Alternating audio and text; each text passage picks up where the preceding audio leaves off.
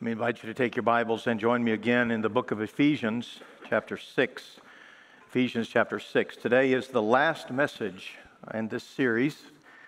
Next week, Dr. Scrivener is, will complete his tenure at Morrison Heights. He and Norma Jean have retired, and so Charles is going to preach next week. He's going to go out with a bang. He's going to tell you all the things he couldn't tell you for 20 years. or not, I don't know. But uh, I'm thankful for Charles and uh, look forward to hearing from him next week. But today I want to conclude uh, this study of the book of Ephesians, uh, and I, I, want to do so with uh, a sense of enthusiasm, if you will. This is perhaps the second most familiar paragraph in the book of Ephesians to most people. Perhaps, perhaps chapter 2 8 and 9 uh, would be more familiar, but uh, this would be right up there. And so I want to suggest to you it's not words you've not heard before. It's not words that don't matter to you, words I'm sure that do matter a great deal to you, but I want to exhort you all the more to think rightly about these words and to apply them well in your life.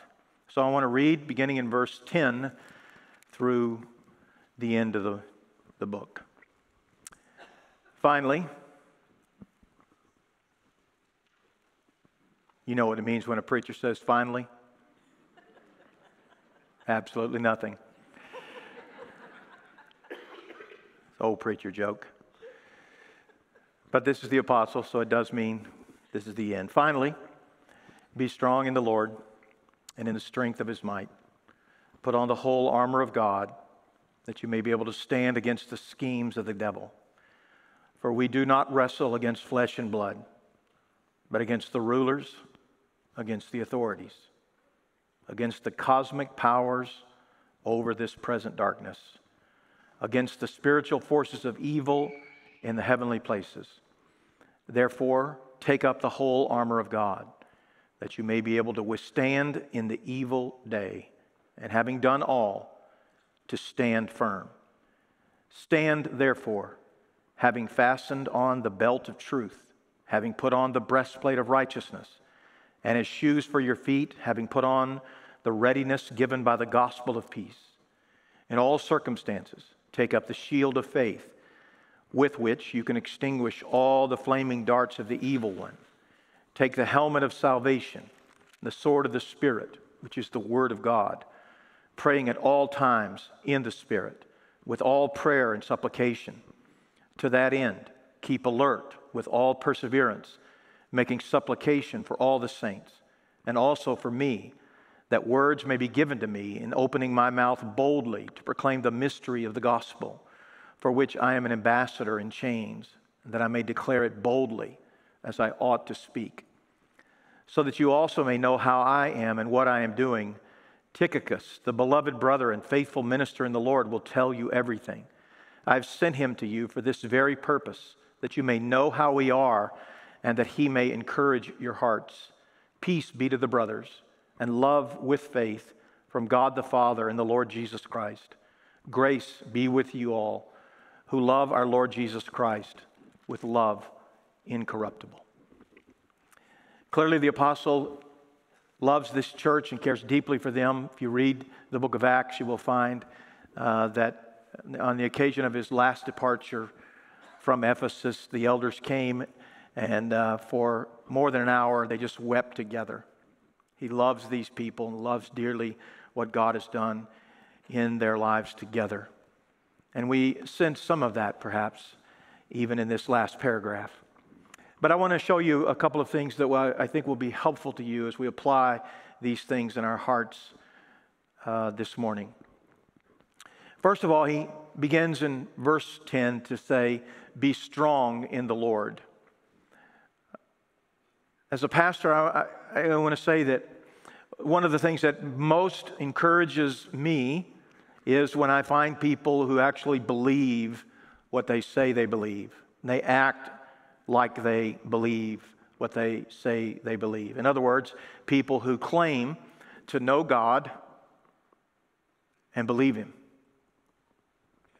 believe Him that He loves them, believe them that He's at work in their lives, believes Him that He is actually wise and capable, and that He's not doing things in a capricious way, He's not willy nilly, He's not disconnected, but instead, though we don't understand all that God does, how God does, why God does, when God does, how, though we have many questions about these things, it is encouraging to me when people who claim they believe God actually act like they believe God. I read verses like this, I know you do as well, and you think, well, I'm strong. The Bible says, be strong. I'm strong. And then, of course, we get punched in the gut by circumstances, and we find out how strong we really are. Frankly, anybody can be strong. It's the argument, as I've mentioned before, that Satan uses with God as regards Job. The reason Job loves you is because you have padded the walls of his life. You've made his life a gravy train. You've given him money, you've given him family, you've given him health, you've given him all these things. If you take that away from Job, he will curse you. And frankly, there are many people who claim to follow God who do exactly that. You take away the good things, and they curse God. Of course, you know the story with Job. God did allow Satan to take those things away, and Job did not curse God. He was faithful. Having said that, this passage, verse 10, be strong in the Lord in the strength of his might. Reminds us that the battle is not ours, ultimately, the battle is his. Be strong in the Lord and in the strength of his might. It's not your power, your strength, it's not your victory, it is the Lord's victory. And ultimately, the Lord is doing these things in our lives. There's a couple of Old Testament illustrations of this that stand out. If I were to ask you what's the most famous battle in the Bible, and you didn't say David and Goliath, I might question your Bible knowledge. So I'm going to turn there a moment. 1 Samuel 17 is your reference here. 1 Samuel 17. I want to show you what happens here. You'll remember that David is a, the youngest of several brothers. All the brothers are in the army. David is the youngest, so he's taking care of the family business, the sheep. And uh, his father says, I want you to take a care package to your brothers. The army's fighting near here. That, that, whole thing just doesn't work in our minds, but that's the way it would have been done. So basically, take some bread and cheese to your brothers. And uh, they're on the battlefield over there. So go over there. And so David shows up, and, and Goliath is prancing around, mocking God and mocking the warriors of God, mocking Saul, the king of Israel, and so forth. And uh, David said, basically, why, aren't, why isn't anybody doing something? And uh, word of David's questioning gets back to Saul because nobody wants to go fight the, the giant. And he says, Well, bring that guy to me. So David is called before Saul, the king, whom they've never met before, and they uh, have a little conversation. Verse 31, 1 Samuel 17, 31. When the words that David spoke were heard, they repeated them before Saul, and he sent for him. David said to Saul, Let no man's heart fail because of him. Your servant will go and fight this Philistine. Saul said to David, You're not able to go against this Philistine to fight with him, for you're but a youth. He's been a man of war from his youth. And by the way, he's nine feet nine inches tall which makes him larger than anybody here. But David said to Saul, verse 34, Your servant used to keep sheep for his father. When there came a lion or a bear and took a lamb from the flock, I went after him. I struck him and I delivered it out of his mouth. And if he arose against me, I caught him by his beard and struck him and killed him. You want to talk about manhood? Grab a lion by his beard, kill him. Let the record show nobody in this room has ever done that. Nobody that we know has ever done that. But there was a man, David, who was but a youth. He grabbed a lion by the beard, killed him. Verse 36 Your servant has struck down both lions and bears. And this uncircumcised Philistine, in my Bible, I put the word punk. This punk Philistine shall be like one of them. For he has defied the armies of the living God. And David said, The Lord who delivered me from the paw of the lion, the paw of the bear, will deliver me from the hand of this Philistine. And Saul said to David, Go, and the Lord be with you. I've always remarked at that. You know, go, the Lord be with you. But I ain't going. Not me. I'm not going. I'm not sending anybody else on this fool's errand. You're going to go out and fight that guy, and you're just a young boy, young man. Uh, there's some debate how old David is 12, 13, perhaps. He's just a young man.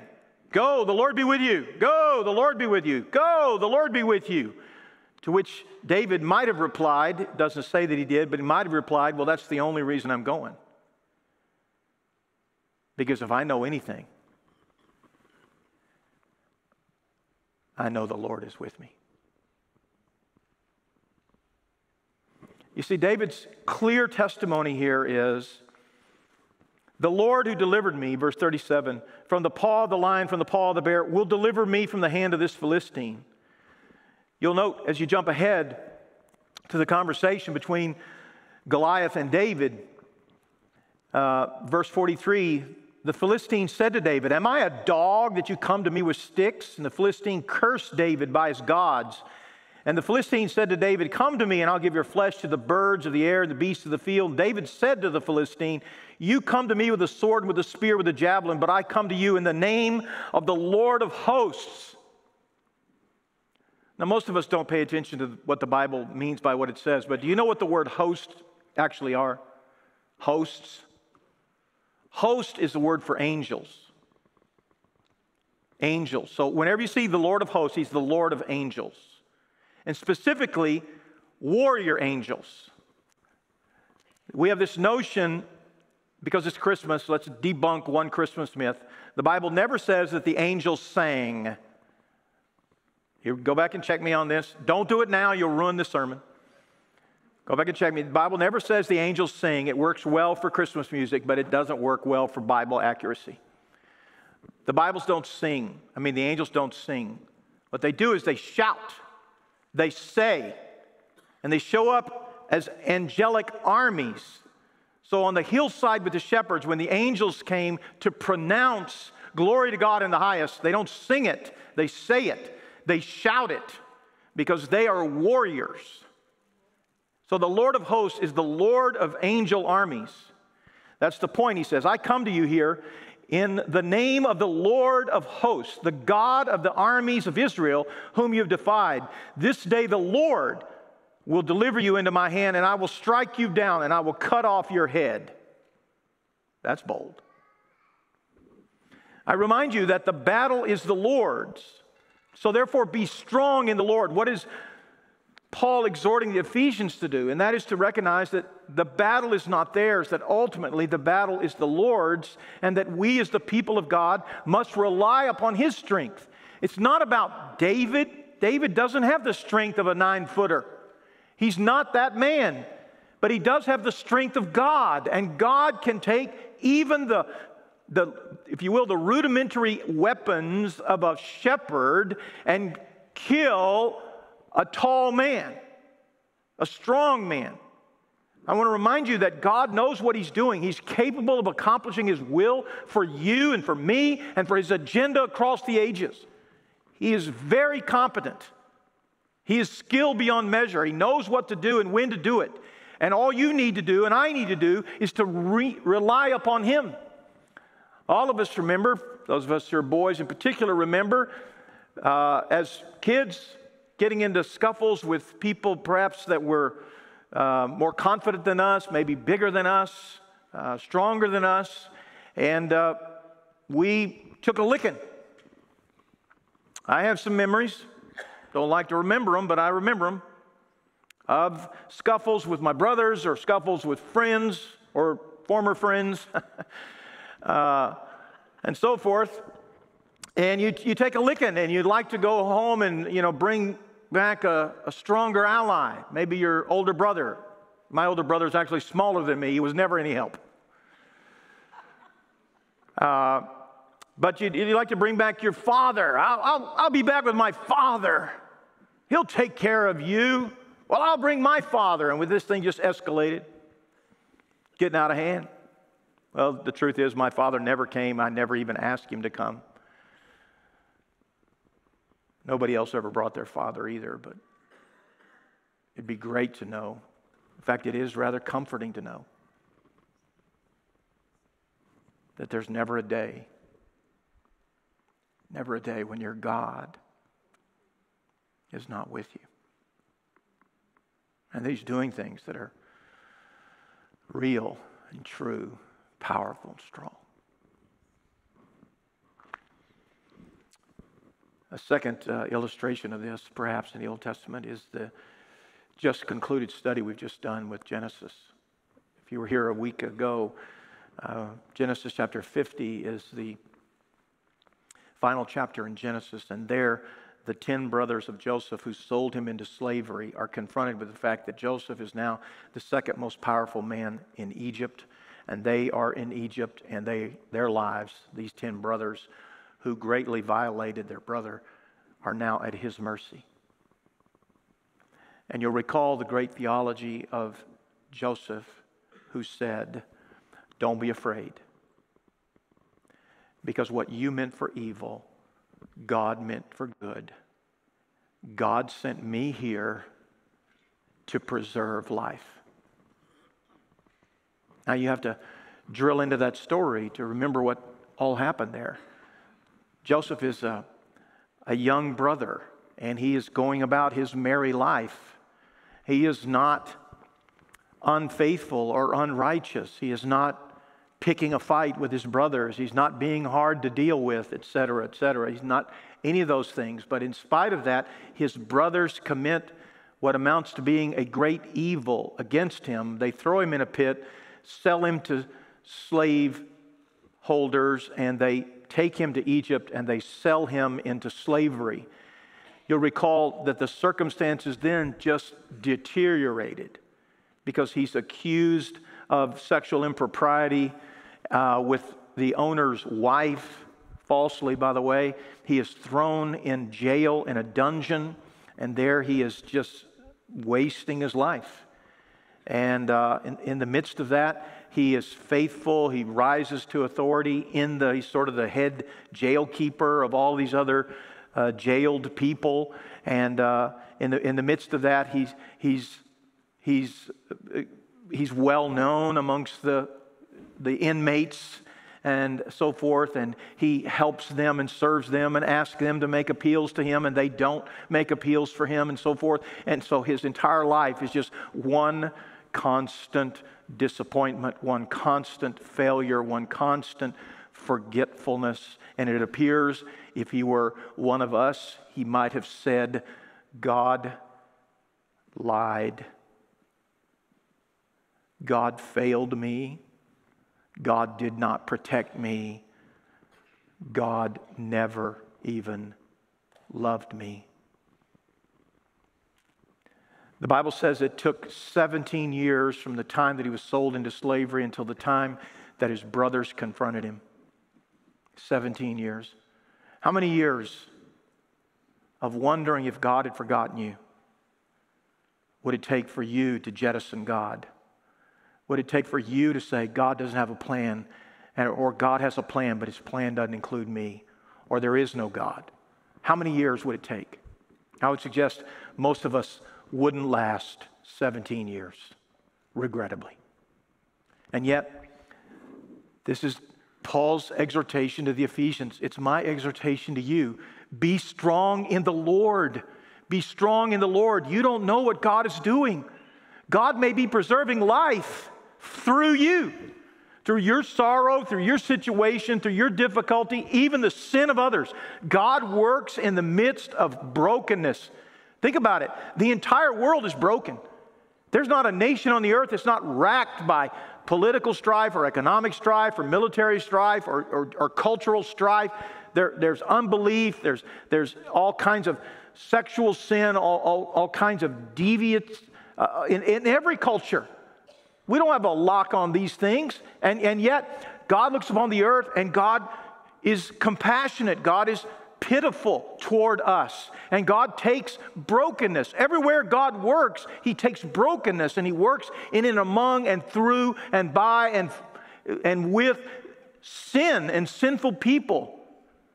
And that includes me and that includes you. And God is doing things even today. We don't understand that. We don't understand why the political this or the economic that or the this or that. We don't understand these things. Why the personal problems and the personal challenges or the personal loss. Why these things? Why are these things happening to me? I don't know the answer to these things. I simply know that God knows what He's doing. Be strong in the Lord. Be strong in the Lord. What is the Lord up to? You don't have to know. It's above your pay grade. If you did know, you couldn't handle it. Just think about it this way if you knew what was going to happen tomorrow, good or bad, good or bad, let's say tomorrow somebody leaves you an inheritance of a million dollars, that'd be pretty good.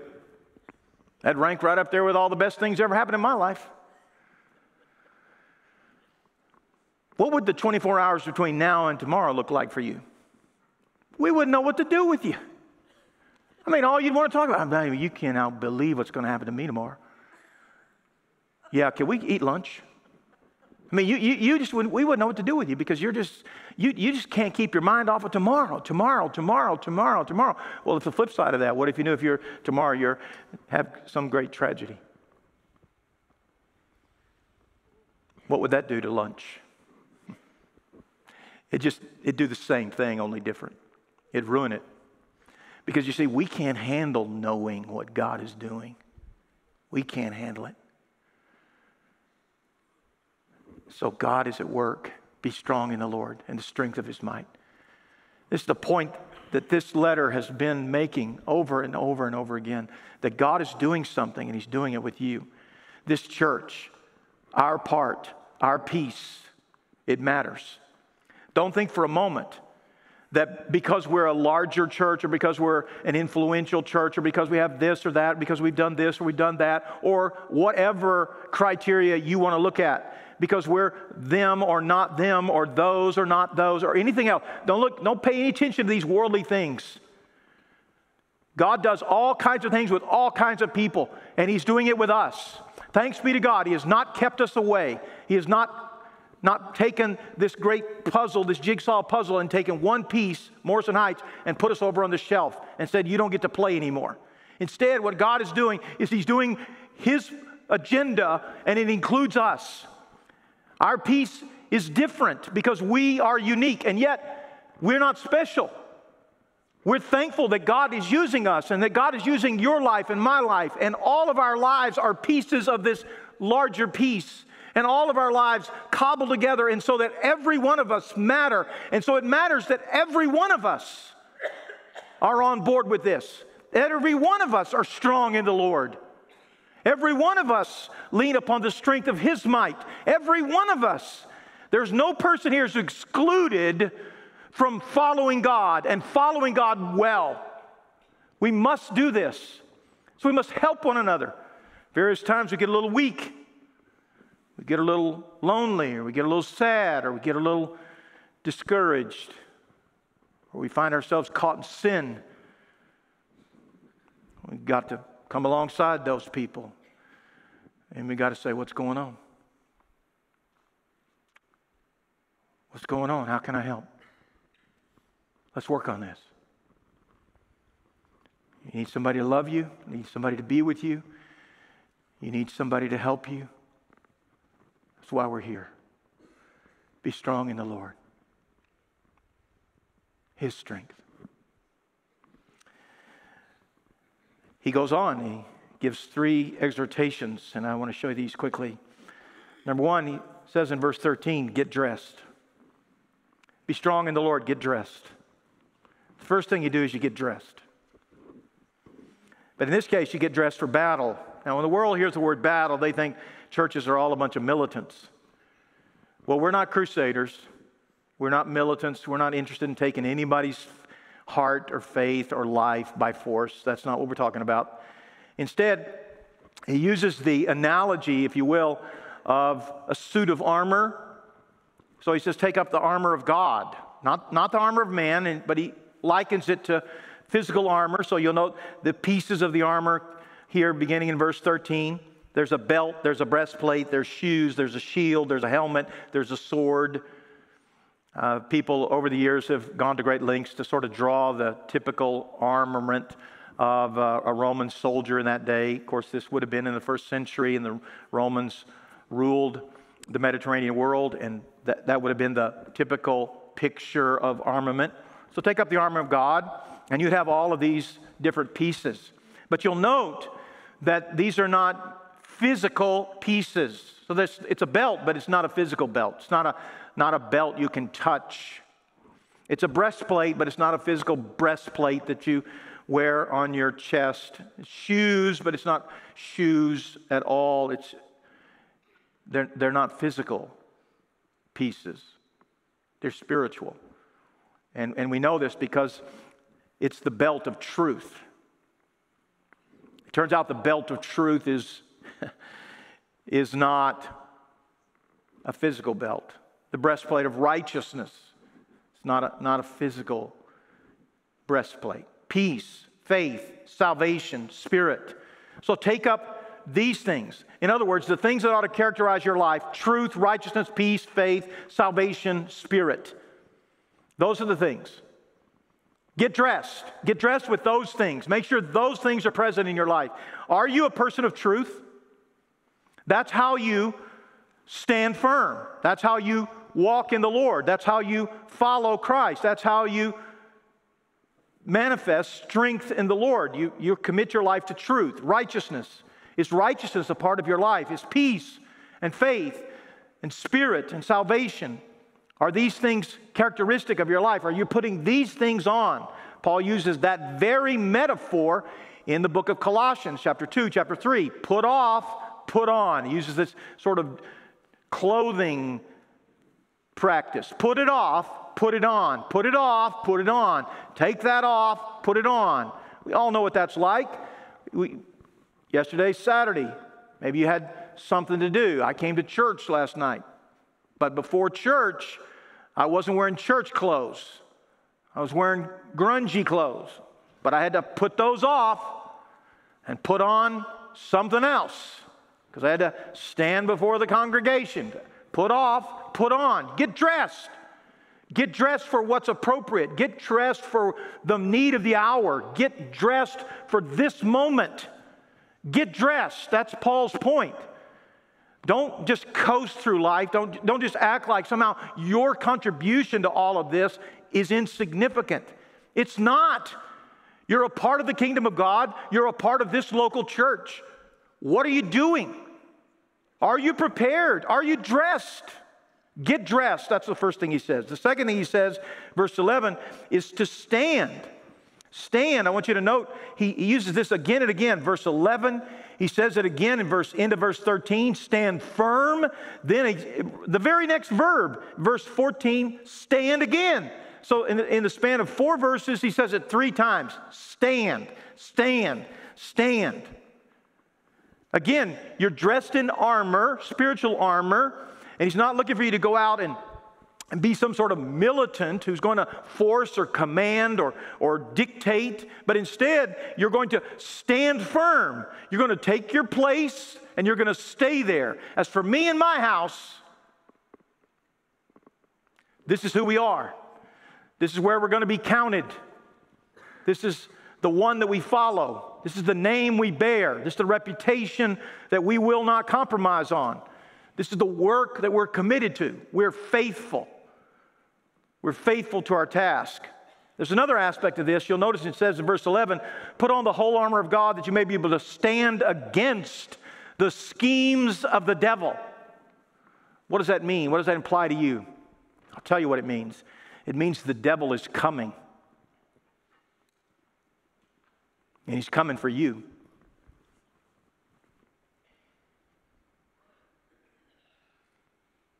Get dressed.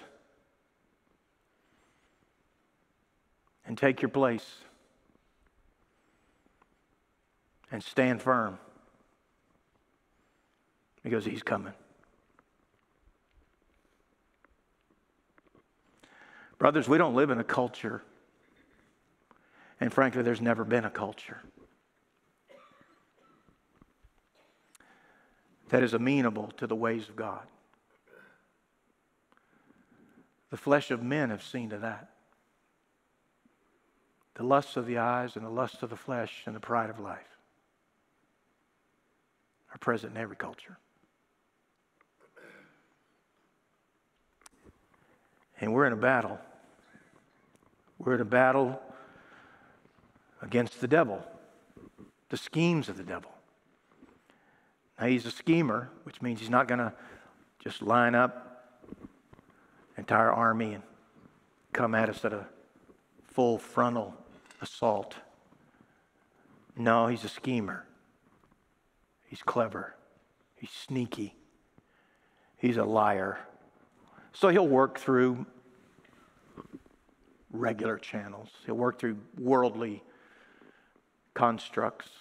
He might work through your family. He might work through your job. He might work through your marriage. He might work through your church. He might work through your across the fence neighbor. He might work through somebody that you suspect, maybe somebody you don't suspect, but he's at work because he's a schemer. And you better be ready. You better be ready because he is he's got armies also. He's got armies of unbelievers, he's got armies of angelic demons. He's got armies. But remember, he's not as strong as our God. He's not as strong as the one who leads us. We don't have to be afraid. Let me say it clearly I am not afraid of the devil, and it has nothing to do with me. I'm not afraid of the devil because of me. I'm not afraid of the devil because of my faith. I'm not afraid of the devil because of my experience. I'm not afraid of the devil for any earthly reason whatsoever. I'm not afraid of the devil because I have a relationship with the God who is the Lord of hosts. The devil may be nine feet, nine inches tall in my life, and I don't have to be afraid. I can be like David and say, I come against you in the name of the Lord of angelic armies, and I will cut your head off. I will stand against you, but I will stand against you in the armor of God peace, righteousness, faithfulness, the gospel. I will stand against you in this sword with the sword of the spirit and the shield of faith. I will stand against you, not so as to somehow save my life, but I will stand against you so as to proclaim that there is a God in heaven who keeps his word, who is true. The, the, the pages of history are littered with people that God has rescued, and they're also littered with the, with the people of God that God has not rescued. There are righteous people who have died in the cause of pursuing God and following God. This life is not the ultimate test of whether or not God is true. There is a heaven, friend. There is a reward for those who love God. And we will live our lives until we're done, and then we fly away to glory. We don't fly away to misery. We don't fly away to disappointment. We don't fly away to lies. We fly away to glory. Thanks be to God. So don't fear the one who can kill the body, that's the devil. Fear the one who can abandon the soul from glory. You don't want to get to heaven and see a no vacancy sign. Well, the good news is there won't be one for those who know him and love him and stand firm. So stand firm, be strong in the Lord, get dressed and stand. That's the first two things. And the third thing, verse 18, is to pray. praying at all times in the Spirit. And you'll note how he describes this prayer pray at all times. In other words, it's to be constant. Pray in the Spirit. That means it's according to the Spirit. Keep alert. In other words, be vigilant. Persevere in prayer. In other words, it's to be consistent. And then he says to, to pray the, that there would be words given to him. Paul asks for a specific prayer request. We are to pray constantly, according to the Spirit, to be vigilant and consistent, and we are to pray specifically. This is the nature of what it means to be a warrior of God. We pray for the advance of the people of God, advance of the name of God, advance of the cause of God, advance of the gospel of the Son of God. We pray for these things and we pray for those who are busy doing these things. It's not merely a religious game. I think sometimes we talk about it and talk about it and talk about it and talk about it, and people just sort of throw their minds in neutral and their eyes glaze over and they say, Well, you're going to talk about prayer again. That's just what religious people do talk about prayer.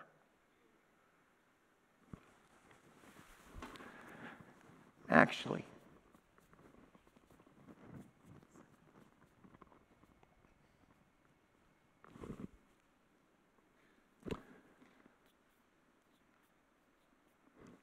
religious people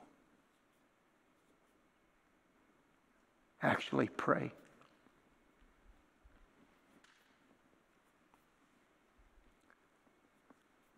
They pray.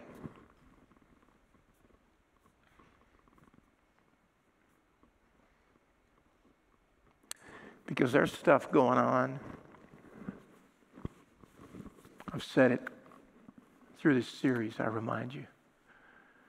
Chapter 1, he says, We,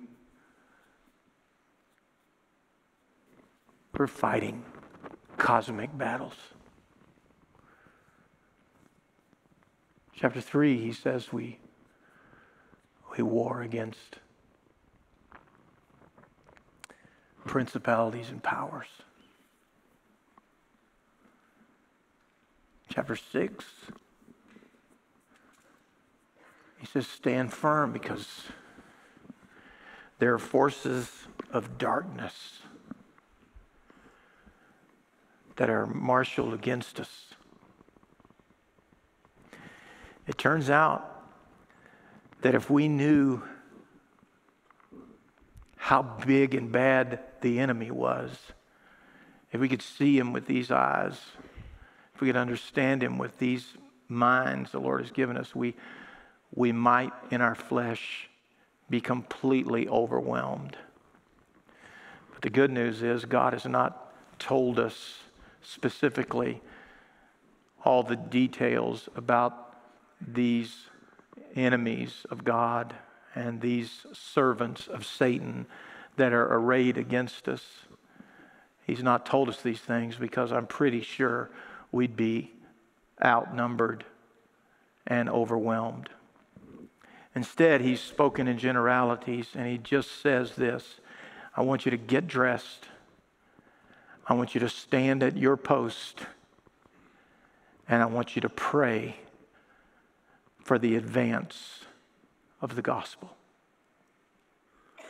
I want you to understand that what's going on here is way above your pay grade. That it turns out church is not a game. It turns out that when we pray or when we sing or when we stand and preach or when we go to a class and we open the Bible and we say, Thus saith the Lord, it turns out that is not just religious gobbledygook. It turns out we are actually engaging with the Lord of hosts, who is himself at war against angelic demons. And there is a battle royal going on in the cosmos that you and I know nothing about. Our job in the meantime, until we do know more about it, until we do get to glory and understand what we don't understand, until then, our job is to get dressed, stand at our post, and pray. Do what we're supposed to do. Do our job because he's coming. The devil's coming. And the Lord Jesus is coming. And there's going to be a battle. Bible tells us there's going to be a battle. But you're not going to star in it. In fact, you may be a casualty in it. You may lose your life in it. I don't know. But I know this that the good guys are going to win because he's the Lord of hosts. So stand firm and be on his side.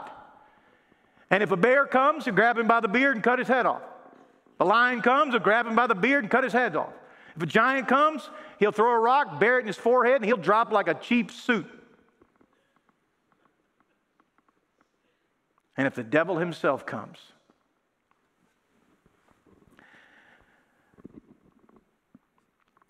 Revelation 19 says that there will arrive on the battlefield a warrior on a white horse, and a sword shall proceed from his mouth.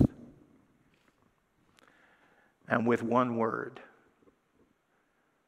he shall fell him. David needed one rock, and Jesus needs one word. Understand this, friends. There's stuff going on that we don't understand. Fine with me. My job's not to know it all, understand it all, figure it out all. It's not my job. My job is to get dressed, get to my post, and pray for the God of angel armies to take care of business. And as he comes against me, he really doesn't care about me. That is, when the enemy comes against me, he doesn't care about me. He just sees me as a pawn and wants to get through me to bring down the God who loves me. So if I have to give my life in the pursuit of God, in the defense of God, in the advance of God, so be it. Because the God who loves me has secured for me and secured for you, if you love Him, a home that is eternal. And it doesn't involve war anymore. No more sorrow, no more sadness, no more tears, no more dying, no more of all the things that are wrong. Thanks be to God. Look to God today. Trust Him, believe Him, hope in Him, keep His word. Put on the belt, put on the breastplate, put on the shoes, put on the shield, put on the helmet, and take up the sword of the Spirit, praying at all times. May God give us grace to do it together. In Jesus' name, let's pray. Father, thank you for loving us. Thank you for your kindness today. It is good to be with your people, good to be in the church, to recognize, Father, that we are not unimportant, we're not non essential, we're not something to be trivialized or trifled with. The world, the world says the church doesn't matter, or the church has seen its better days and the church has become a bit of a dinosaur. But we know better because the church is not man's idea, it's not man's institution, it's not man's agenda. The church is your people gathered in your name, seeking to follow God together. Give us grace to do it well, to get dressed, to stand firm, and to pray. And Father, take our little and use it in the advance of the gospel around the world today. We pray for your help. Oh God, help us today. In Jesus' name, we ask it. Amen.